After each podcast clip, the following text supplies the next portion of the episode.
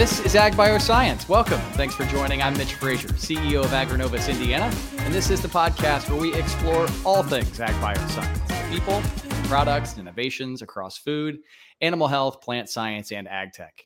Last year, the federal government invested nearly 120 billion to combat food insecurity with its supplemental nutrition assistance program, and the challenge still remains. As Agrinovus works to inspire innovation to improve food security through a new category of ag tech we call hunger tech, it's important to understand the scope of food insecurity in America and how we can improve it. We're joined today by an expert in the food system. Welcome, Dr. Jayson Lusk, distinguished professor and head of agricultural economics at Purdue University. Jayson, welcome back to Ag Bioscience.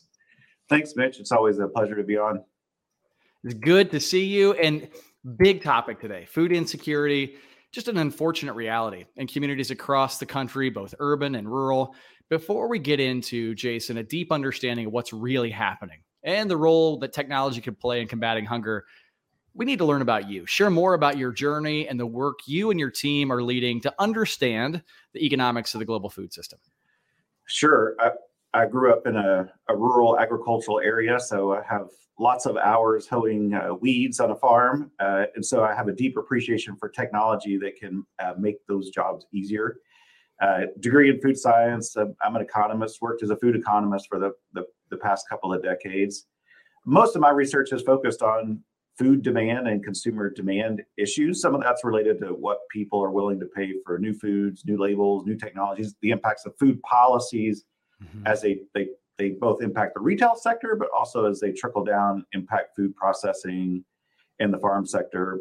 Uh, I'm been excited to to start a new center here at Purdue Center for Food Demand Analysis and Sustainability, and really we're just trying to make uh, help improve understanding of the food sector. We've got uh, scores of data dashboards on our website that you know you can click on, look at, at food prices, uh, at wages in the food sector, uh, connections between different parts of the food sector, uh, spending at restaurants, spending at, at home. And then we have a monthly survey that we do.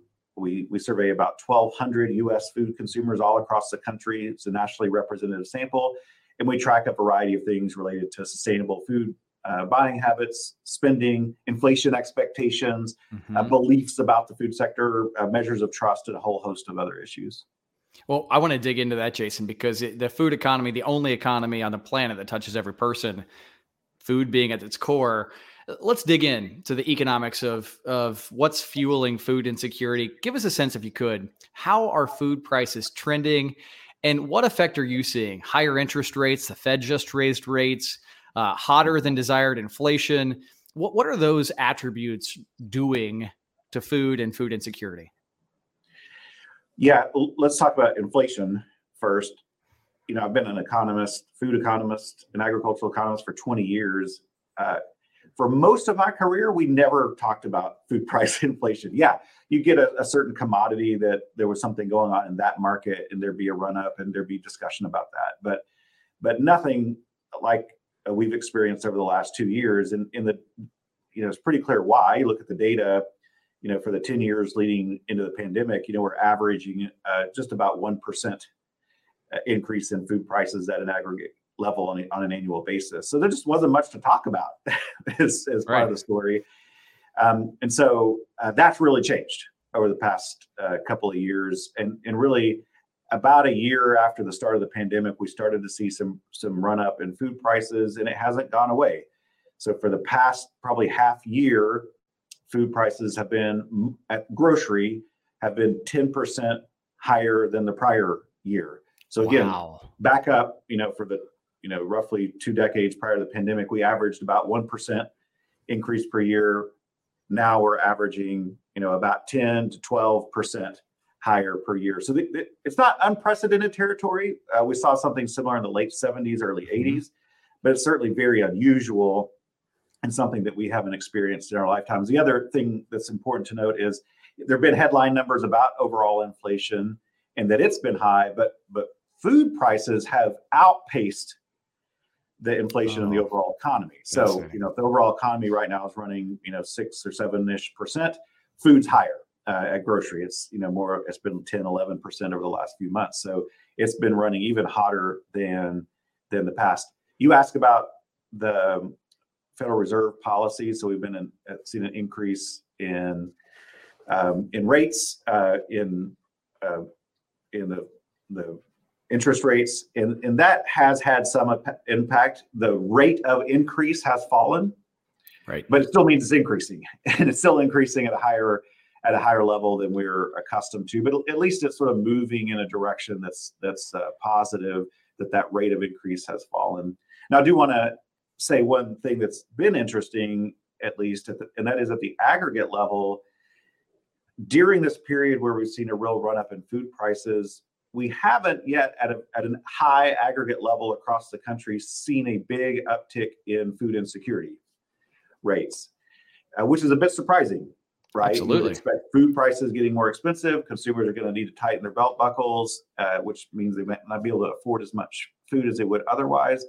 But we haven't yet seen that translated to a headline number of a big uptick in food uh, insecurity. I think there's a couple things going on there. One is one of the causes of inflation probably was there was a lot more money floating around the economy, at least early on in the pandemic, as we, um, you know, sit out stimulus checks to households, we expanded unemployment benefits, and we uh, expanded SNAP benefits. That's a supplemental nutrition assistance program, sometimes known as food stamps.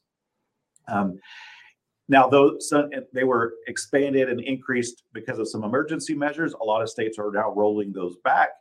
Uh, people have largely eaten through a lot of those savings that they might have had from that extra money that was floating in the economy. And so we we are with a very keen eye watching our monthly data on that food insecurity measure because I think particularly if we kind of lead into a recession, we're at a point where I think we could see food insecurity t- starting to tick back up.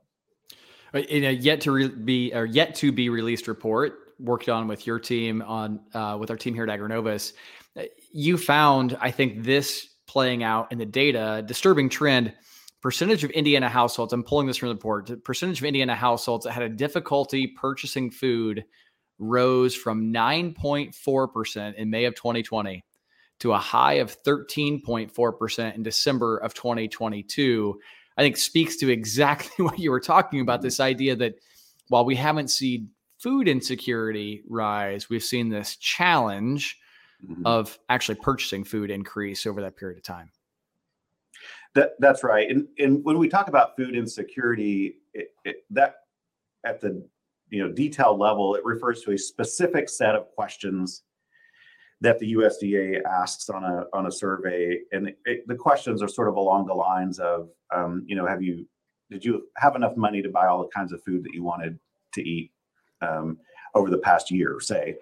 Um, but but those particular statistics that you cited are you know slight variations on that theme. So there you know some people call it food sufficiency. Uh, that are variations on that and those as you as you mentioned uh, are starting to uh, uh, tick up a bit and and again so i think we're sort of you know i don't think we're in like crisis mode yet i think we are seeing some of our social safety nets starting to, kick in and catch more people but it, it, it's not moving in the direction that we would hope it might Jayson, your insights have been influential, have been really key to shaping Agrinovus. And I thank you for that. But as we go back into why we're even in this world, why Agrinovus is spending time on this, why we're spending time on combating hunger, it really came from a report that you worked on, uh, your team worked on back, I think we released it in, in early 2021. And I'm paraphrasing here one of the findings out of the report, but in the future, food security will be driven more by connectivity than proximity, meaning that mm-hmm. digital connectivity will, you know, will, will be more important in the long term than the grocery store in the corner.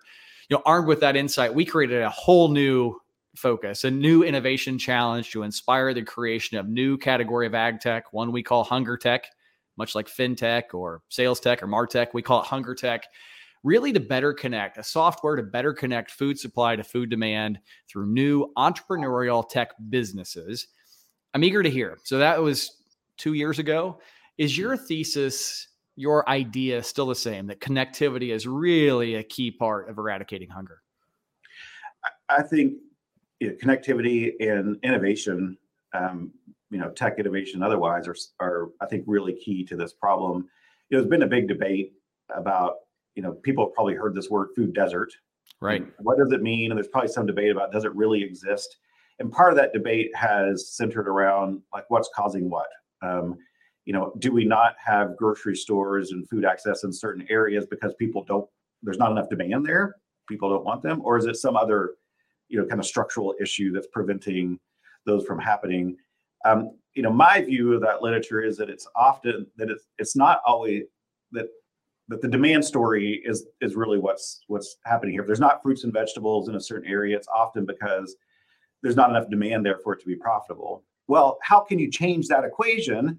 And the answer is through innovation and technology. How can right. we deliver, say, fresh fruits and vegetables? How can we deliver products, get them to people in a more affordable manner? That takes innovation. It doesn't mean the problems, it's not a problem. It just means the solution to that problem is uh, is you know in my view not necessarily cajol- cajoling consumers or trying to you know, change their preferences that's pr- very hard to do but to to change the environment uh, there's sort of set of choices available to them by providing innovative opportunities for them.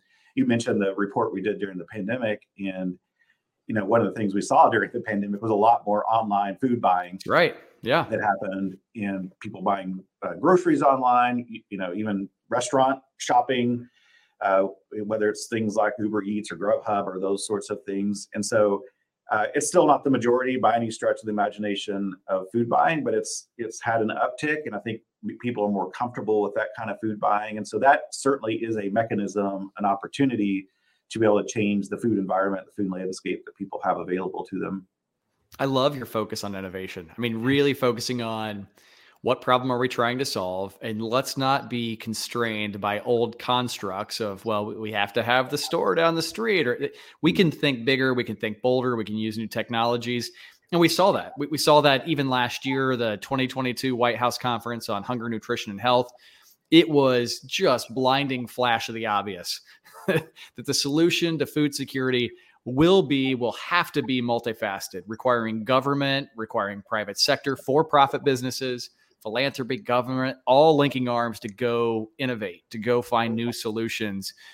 We've really focused the Hunger Tech Innovation Challenge on innovation how do we use new technologies to better connect food supply to food demand?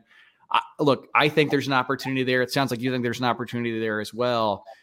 What other areas do you see? What other gaps do you see in the food system that are really ripe for disruptive innovation?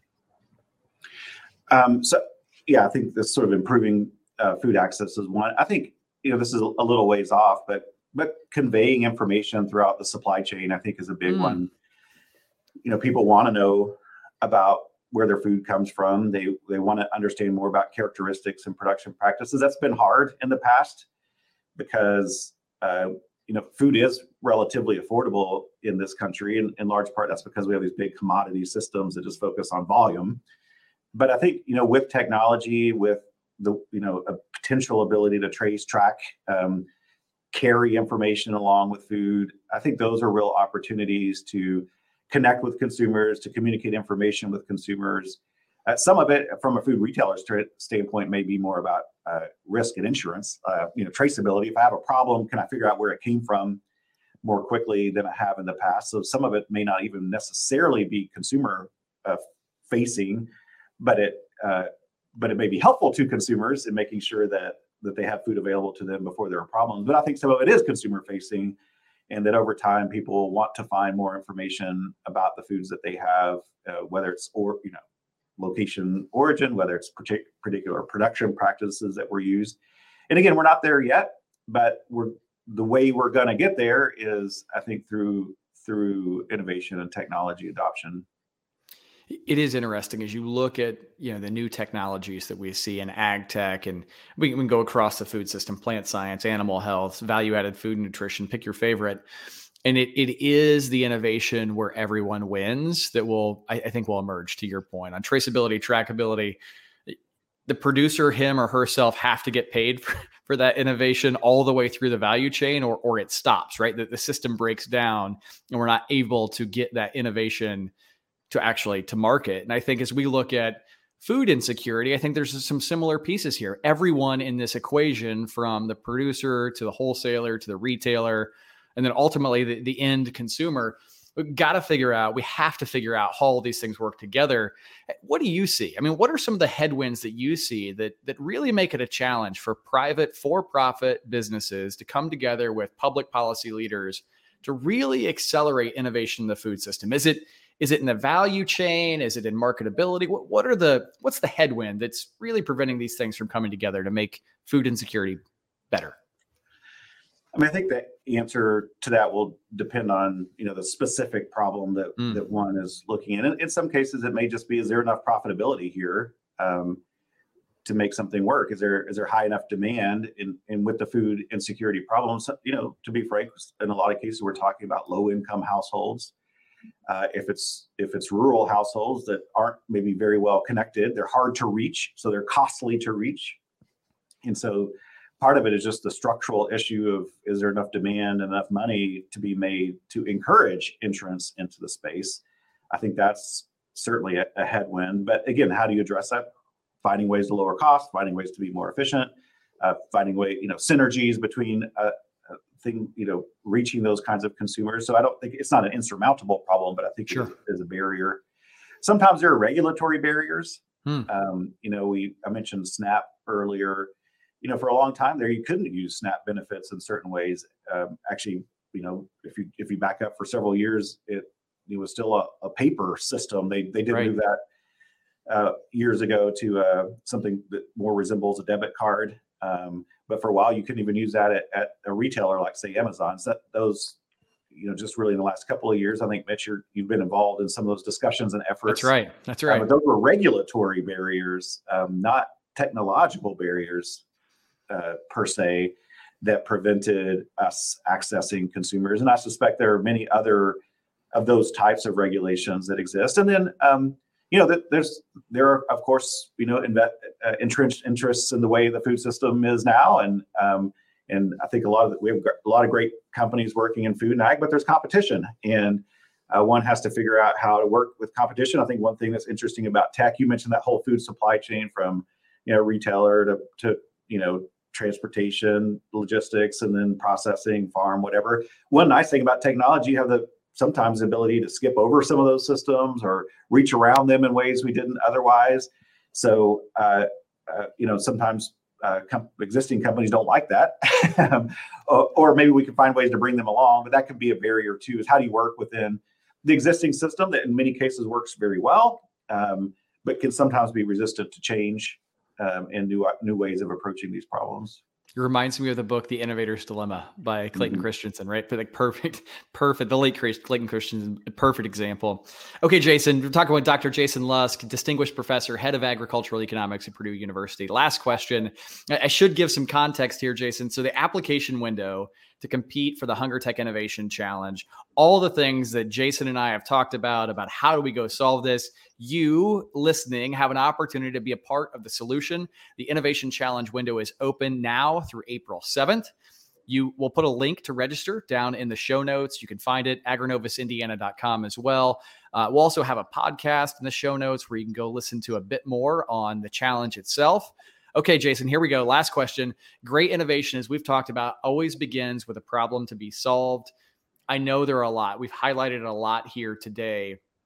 Give us one. What's the one discrete problem that you want to you want to empower these teams, energize these teams, inspire these teams, these entrepreneurs, these innovators? What's the one problem they can go solve to improve food security? And what advice can you share with them on, hey, considering to compete in the Hunger Tech Innovation Challenge? Yeah, I think it's you know the core of the issue is how how do we get food that people actually want to eat uh, to them in an affordable manner. I mean that that's really the core of of the problem, and and that so you know it's it, I think it's a combination of those of those issues. I'm not doing a very good job, Mitch, in saying it's a it's a there's not a, a single solution uh, you know challenge that that one has to solve to really address food security. But I do think about you know matching consumers uh, with the foods they want to eat in an affordable way. I mean that's really the the crux of, of the issue. I think, and uh, it's so great to have this Hunger Tech Challenge because um, you know we need new ideas. Uh, we need new ways to think about that. I, you know, I think for folks working in the space, talking to consumers that are food insecure, maybe look digging doing some deeper dives into, into into data, like some of the ones we're creating, to help really understand the problems that folks that are food insecure are facing. I think that's probably where we'll find those solutions and where we'll we'll help provide innovative solutions. That's good. And Jayson, you, we have research that we'll soon release with you and your team, but you mentioned a bunch of dashboards that you too publish. What where can we find those? It's the Center for Food Demand Analysis and Sustainability, CFDAS. If you just Google Purdue and CFDAS, you'll wind up on our webpage. And uh, the two main buckets of data there are, are, data dashboards and our survey, which is called Consumer Food Insights. Uh, you should find be able to find both of those on our on our CFDAS website. Incredible. He is Dr. Jayson Lusk, distinguished professor, head of agricultural economics at Purdue University. As always, Jayson, really appreciate your time and, and thanks for your leadership in this really important space. Yeah, thanks, Mitch. Enjoy being on. And thank you for tuning in to Ag Bioscience. You can get the latest Ag Bioscience news and insights from discussions just like this by subscribing wherever you listen to podcasts. And while there, you can access our entire library and give us a review. Don't forget, you can always learn more online at agrinovusindiana.com. On behalf of the entire Agrinovus team, I'm Mitch Frazier, saying thanks for listening. We look forward to seeing you. This podcast is a product of Agrinovus Indiana in collaboration with Inside Indiana Business, hosted by Mitch Frazier. Produced by Kayla Chittister and Fabian Rodriguez. Photography by Kaylee Kerr. To get all ag bioscience news all the time, visit agrinovusindiana.com.